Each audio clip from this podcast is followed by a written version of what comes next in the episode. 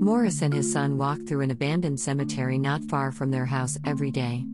They usually walk midday, but today Morris has an appointment, so the walk needs be earlier. They pass through the broken gate. It's so creepy, his son whispers. Yeah, he agrees. Morris stops to scan the area. It sounds like someone is behind them. The sound continues like someone is walking. Dad, his son pulls at his sleeve. Something's watching us. Morris looks around. The crunching footsteps move quickly behind them. Dad. Someone's here. The footsteps move closer, Morris turns, but they are alone. 100 Worded Story Collection. Story 20 of 100.